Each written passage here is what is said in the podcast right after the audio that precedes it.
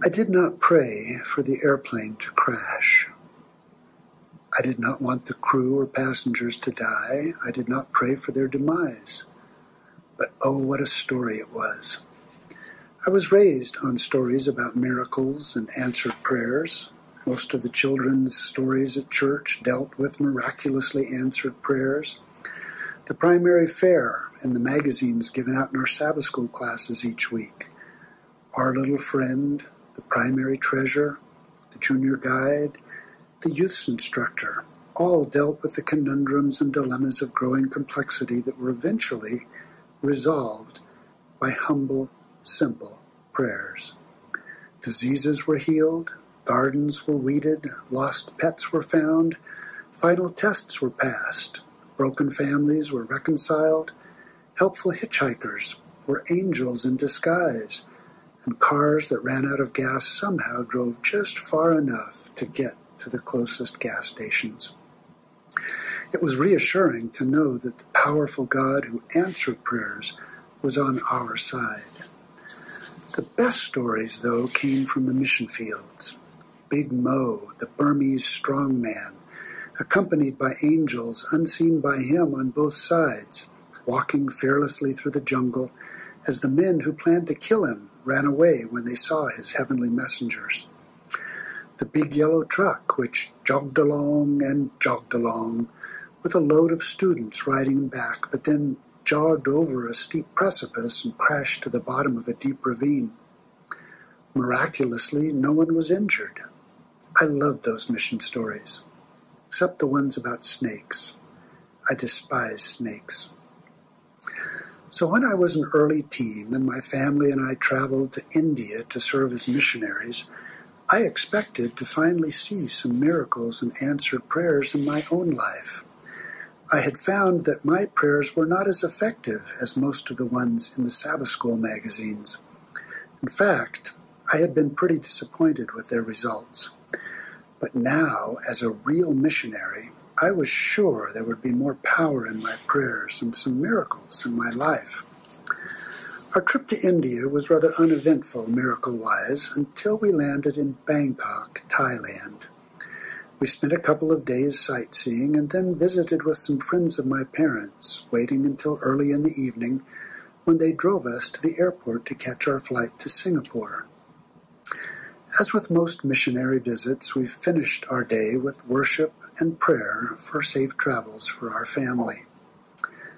Unfortunately, when we arrived at the airport, we learned that there had been a mix up with our tickets, and our plane had already departed. We would have to wait until the next day to catch a flight. My family and friends were disappointed, but I was thrilled. I had heard this story before. Because we were missionaries and had prayed for safe travels, we were going to be miraculously saved. The plane we had just missed was going to crash, with all aboard perishing. This was going to be a wonderful mission report for our church papers. It was with mixed feelings that I learned the next day that the plane on which we were supposed to have traveled had arrived in Singapore safely with all souls on board. Prayer is one of the simplest and most universal concepts in religion. It is also one of the most complex, complicated, and problematic. Every religion of which I am aware has some method of communicating with their god or gods. In ancient times, this often involved sensual rituals and blood sacrifices. Hallucinatory drugs have regularly been involved. Communication with the gods frequently is limited to certain subgroups or classes of initiates. Almost always, physical positions of obeyance or humiliation are required and the language used may be secretive and mysterious or archaic and stilted. But the idea itself that humans can directly communicate with God and make personal requests of Him is deeply troubling to some. There are obvious problems. If one prays for a beautiful sunny day for a picnic and a farmer prays at the same time for rain for his crops, whose prayer wins? Does the victory go to the most righteous or the most pious? James 5:16 seems to imply this. The prayer of a good person has a powerful effect. Is there an added benefit by gaining the entreaties of other good people or even a saint? Does it help to have large groups praying with and for you? This seems to be the idea on Facebook, where folks are asked to share requests far and wide so that more individuals will join the prayer chain. Do Protestant Christians have an unfair advantage with their direct access to God, while others need to go through priests or prelates or shamans? In 1872, Francis Galton, a famous statistician and Charles Darwin's half cousin, wrote an article that raised a number of questions about prayer. The title of his article was Statistical Inquiries into the Efficacy of Prayer. We all know, of course, that you can lie with statistics, but he did highlight some rather interesting difficulties for which he felt the available statistics might help answer the question, are prayers answered? He noted that in all countries and in all creeds, the priests and pastors urge patients to pray for their recovery, and they counsel the friends and families of patients to come to their aid with the prayers as well. Instead of focusing on the recovery from medical illnesses, though, which Galton felt were more susceptible to manipulation and subjectivity, he suggested a comparative study between two groups of patients with whom there could be clearly measurable objective outcomes. One group would be those who were markedly religious with pious friends and family members. Another group would be made up of cold-hearted and neglected patients. The clinical entity he wished to study was amputations. He stated that an honest comparison of the results of their outcomes should manifest a clear proof of the efficacy of prayer. He then studied outcomes for two groups for whom he was aware that large numbers of people prayed every night for their health and safety members of the British royal family and missionaries. The available data showed, however, that lawyers, a group that he believed received few prayers from others on their behalf, on average lived longer than did the members of the British royal family. He also found that slave traders' ships were no more likely to be lost at sea than were ships carrying missionaries to their posts. I was unable to find the article, but I also recalled that David Larson did a survey of physicians at Loma Linda University regarding their experiences with prayer for patients that had been miraculously answered. Unless my memory fails me, there were very few, if any, physicians at this openly Christian institution who felt they had seen a clearly miraculous answered prayer in their patients. Part of the problem with prayer is that we too often perceive it to be a miraculous way of inducing or persuading a supernatural power to intervene in a natural situation. It is almost magic. In our key text today, Luke 11:1, we find the disciples of Christ recognizing that much of the power Christ and John the Baptist had came from their prayer lives. They too wanted a life of powerful prayer. Now it came to pass as he was praying in a certain place, when he ceased, that one of his disciples said to him, Lord, Teach us to pray as John also taught his disciples. Luke 11:1. Ellen White references this event in her book Thoughts from the Mount of Blessings.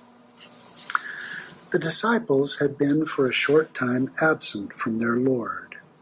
When on their return they found him absorbed in communion with God. Seeming unconscious of their presence, he continued praying aloud. The Saviour's face was irradiated with a celestial brightness. He seemed to be in the very presence of the unseen, and there was a living power in his words as of one who spoke with God. The hearts of the listening disciples were deeply moved. They had marked how often Jesus spent long hours in solitude and communion with his Father. It was from hours spent with God that he came forth morning by morning to bring the light of heaven to men. The disciples had come to connect his hours of prayer with the power of his words and works. Thoughts from the Mount of Blessings, pages 102 and 103.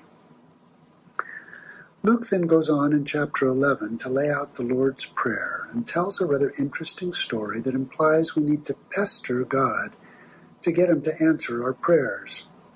He tells of a man who late at night goes to a friend's home and, knocking on the door, begs him for three loaves of bread because he has just received a visitor and has no food. The friend does not want to get out of bed and open the door, but because of the man's persistence, he will rise and give him as many as he needs. Luke then seems to retreat a bit and contrasts the goodness of God with the reluctant neighbor and states, If you then, being evil, know how to give good gifts to your children, how much more will your heavenly Father give the Holy Spirit to those who ask him? In Matthew 7:11, the gift includes all good things. It states that your Father who is in heaven will give good things to those who ask him. When I was in high school, there was a famous Adventist evangelist who preached and wrote a great deal about the ABCs of prayer. Ask, believe, and claim. I will grant you that I probably misinterpreted his ministry, but I do know that a couple of young men who worked for him attempted to use this formula to help my wife's family get rid of some woodpeckers who were destroying some of the wooden eaves in their house. Claiming a promise from Psalms 91 that God shall deliver thee from the snare of the fowler and from the noisome pestilence, these young ministers almost demanded that God drive these woodpeckers from the house believing sincerely that they would. The woodpeckers left in the spring, just like they did every year. So, what is the purpose of prayer? Let's list some biblical statements we have about prayer. Here are some of the things that are mentioned that are not effective in prayer. God doesn't like prayers that heap up empty phrases as the Gentiles do, for they think that they will be heard for their many words. God is a God of intelligence. Using lots of words or flowery phrases doesn't seem to impress him. God also will not hear those who regard iniquity in their hearts. Those who hate good and love evil may cry unto the Lord, but he will not hear them. Those who do not work for fair judgment and righteousness upset God. Though ye offer me burnt offerings and your meat offerings, I will not accept them. Neither will I regard the peace offering of your fat beasts. Take thou away from me the noise of thy songs, for I will not hear the melody of thy stringed instruments. But let judgment run down like waters, and righteousness as a mighty stream. There are also promises made about good prayers or prayers. James 5:16 tells us that the prayer of a good person has powerful effect. We should also remember Luke's comments about being persistent in prayer. Eventually, it may finally wear down the one we are petitioning. We also noted that if we as evil parents give good things to our children, we should have even greater expectations that God who is the definition of good, will give good things to those who ask. Ellen White adds some interesting relational descriptions of prayer. It is the opening of the heart to God as a friend. It is communion with God. And sometimes it is not immediately answered to strengthen our faith through continual exercise. So it would seem unusual to have someone who is acknowledged by heaven to be a very good person, a very good friend of God's, who would petition him persistently for a good thing and be refused. But that is exactly what we find more than once in biblical examples. Let me note here, just for the record, that I believe those who say God always answers prayers, either with a yes or a no or a maybe later, have never really struggled with God over an important matter. I think such a response to one who is struggling in prayer trivializes both prayer and the search for truth. Moses was one of God's best friends ever. He was such a good friend that he was constantly reminding the children of Israel that there was no need for them to be afraid of God, even when the mountains were shaking and lightning and thunder were crashing all around them.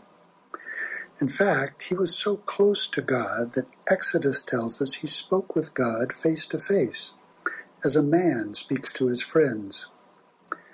If the prayer of a good man has a powerful effect, Moses should have had his prayers answered the way he wanted, but they weren't for the thing he wanted more than anything else in his life, God said no.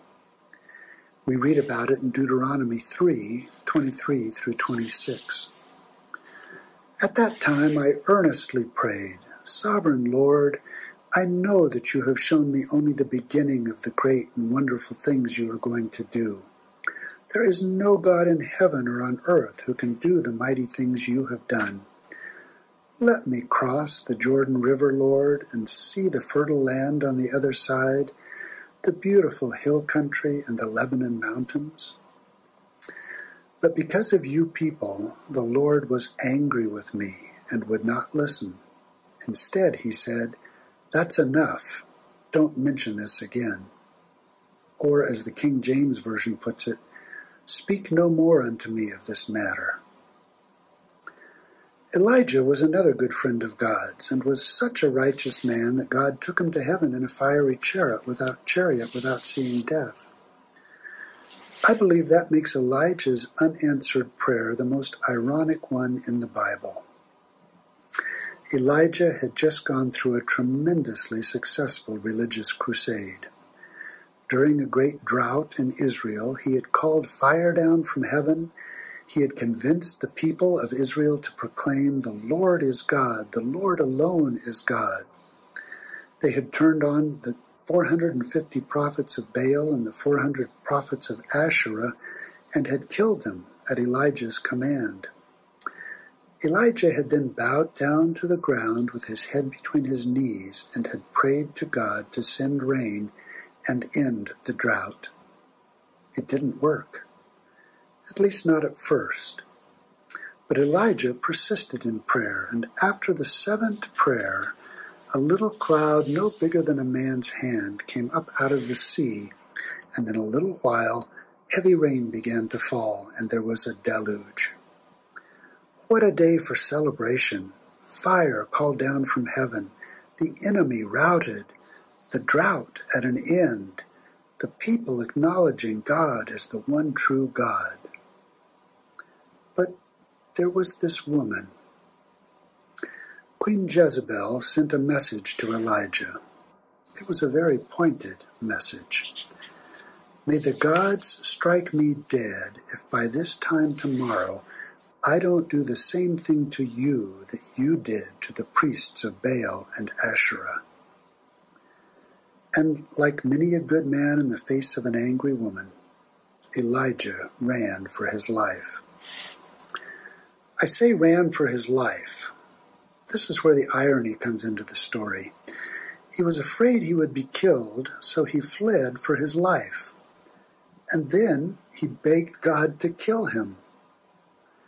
Not only did God refuse to answer this prayer, he never let Elijah die. There are other biblical examples of what I would consider unanswered prayers. David, called a man after God's own heart, pleaded for the life of the child for whom he had committed murder and was refused.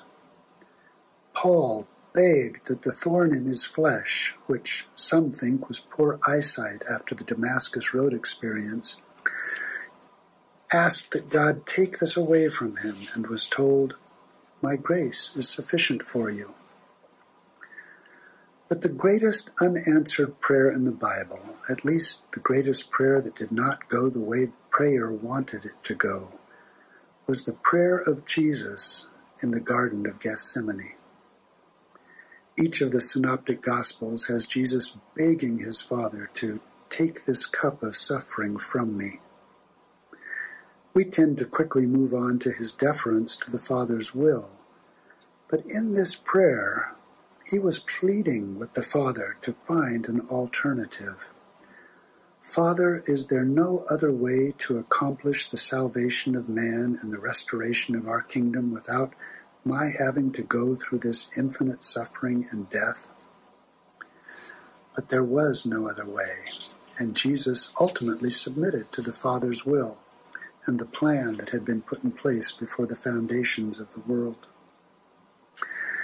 Jesus knew that there is no magic in prayer.